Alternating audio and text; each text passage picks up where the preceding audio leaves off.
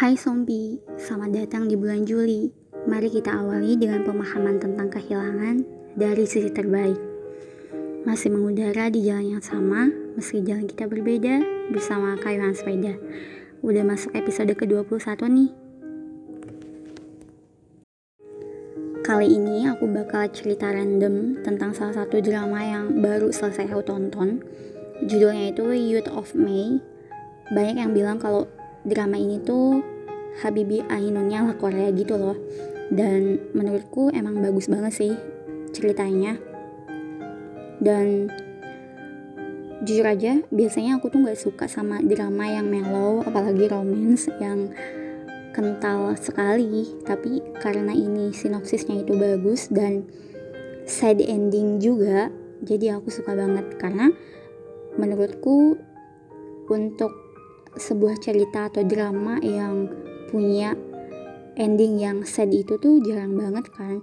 Dan aku juga apa ya punya opini kalau drama yang punya sad ending itu feel ending itu membekas. Emang sih kalau yang happy ending tuh sebenarnya membekas juga dan emang punya kesan tersendiri juga. Cuman karena kalau apa ya sad ending tuh bener-bener ngerasa dari sad endingnya itu jelek banget mungkin ya. Jadinya sangat membekas gitu. Paham kan maksud aku? Semoga paham ya? Nah ditambah karena memang aku suka dengan main leadnya karena kemarin aku juga tahu kalau aktor ini tuh uh, debut di drama Sweet Home dan aku nonton. Dan Kemudian, by the way, sedikit mau cerita nih. Kalau sebenarnya ketika aku nonton drama, anime atau film, aku tuh punya rule untuk diri sendiri. Kalau aku harus menulis hikmah atau pesan yang bakal aku dapat dari drama, anime atau film yang aku tonton. Jadi jatuhnya itu nggak cari kesenangan sesaat. Ada nggak sih yang sama sama kayak aku? Kita tos dulu. Di episode ini aku bakal nyeritain satu hikmah yang bisa aku ambil dari plot ceritanya, yaitu tentang makna kehilangan.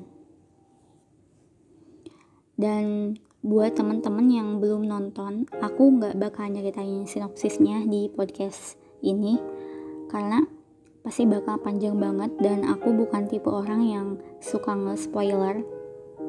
Jadi mungkin setelah menuntaskan podcast ini, langsung gaskan aja buat nonton ya. Wah maaf nih jadi racun. Oke. Dari aktor utamanya ini aku ngambil hikmah bahwa kehilangan memiliki sisi terbaiknya. Aku memahami proses dan penerimaan segala bentuk takdir yang sudah ditakdirkan oleh Allah terutama di masalah saat kita kehilangan sesuatu atau seseorang yang teramat sangat kita cintai dan dia juga sangat mencintai kita. Dan aku pikir itu sangat menyakitkan dibanding kehilangan cinta sepihak. Karena yang ngerasa sakitnya tuh kalau cinta sepihak itu cuma satu orang doang dan sepihak. Tapi kalau sama-sama saling mencintai, yang ngerasa sakitnya itu double. Ya enggak? dan setelah ending yang sangat bombay itu, aku bisa merasakan ini sangat berlaku untuk kisah cinta universal. Aku bisa mengambil dari sudut pandang saat cinta orang tua pada anak pada anaknya, anak kepada orang tuanya, pun tentang cinta horizontal manusia yang sudah ditakdirkan dalam ikatan yang halal yang harus dipisahkan oleh takdir, entah itu oleh jarak, rasa orang tua, dan kematian. Bahkan, sampai aku bisa mengambil sudut pandang bagaimana Rasulullah mencintai umatnya dan kemudian ketika di akhir masa hidupnya beliau mengingat umatnya. Saking beliau cinta kepada umatnya. Kemudian umatnya kehilangan Rasulullah. Sama-sama kehilangan sosok teladan itu sangat menyakitkan bukan? Dan hikmah ini tuh benar-benar random gak sih? Aku sampai bisa nangkep kalau kehilangan itu bisa semenyakitkan itu ketika dua orang saling mencintai. pokoknya aku benar-benar ingin sungkem banget sama autornya karena udah bikin aku teringat Rasulullah SAW sampai aku bisa menceritakannya di episode podcast random discussion ini dan mungkin hikmah dan pesan yang aku dapat dan teman-teman Sompi dapat ketika menonton drama Youth of May ini pasti bakalan beda banget. Oke, udah lebar ke mana-mana nih. Kita lanjut bahas kehilangan lagi. Dan aku berpikir kalau kita sudah melewati proses kehilangan, kita bakal paham kalau sebenarnya kita itu nggak pernah benar-benar kehilangan.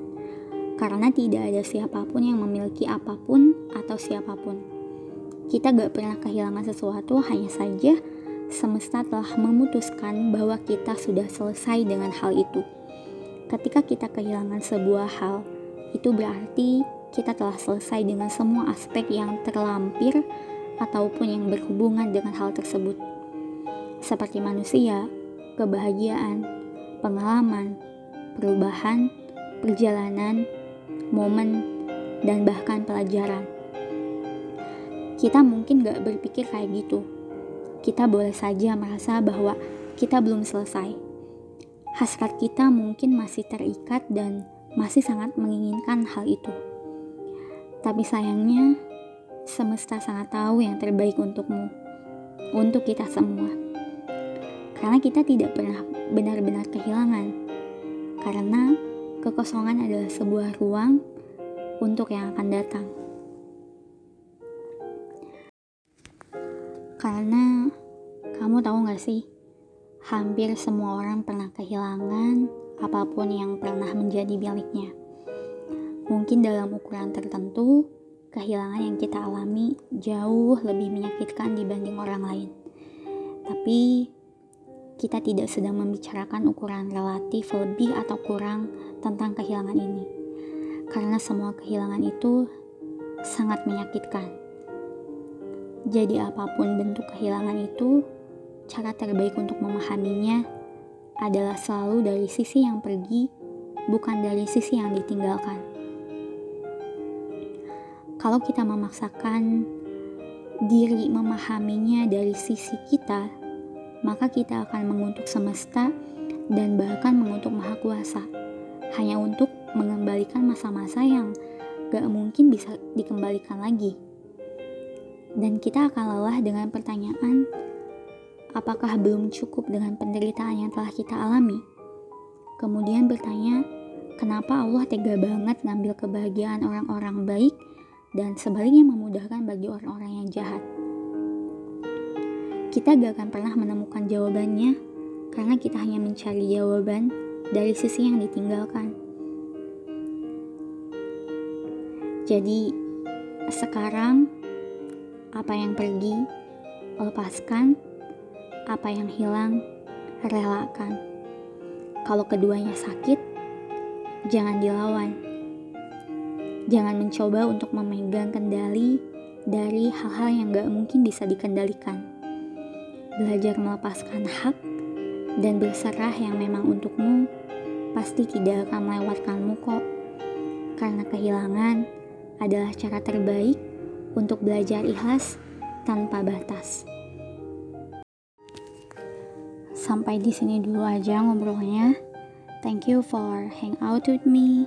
Semoga kalian bisa menempuh musim panas tahun ini dengan perjuangan yang tenang dan bagi kamu yang tengah kehilangan, apa pun bentuk kehilangannya, semoga bisa membentuk dirimu untuk menjadi pribadi yang lebih bijak dan lebih baik lagi. Amin. Kayuhan sepeda pamit.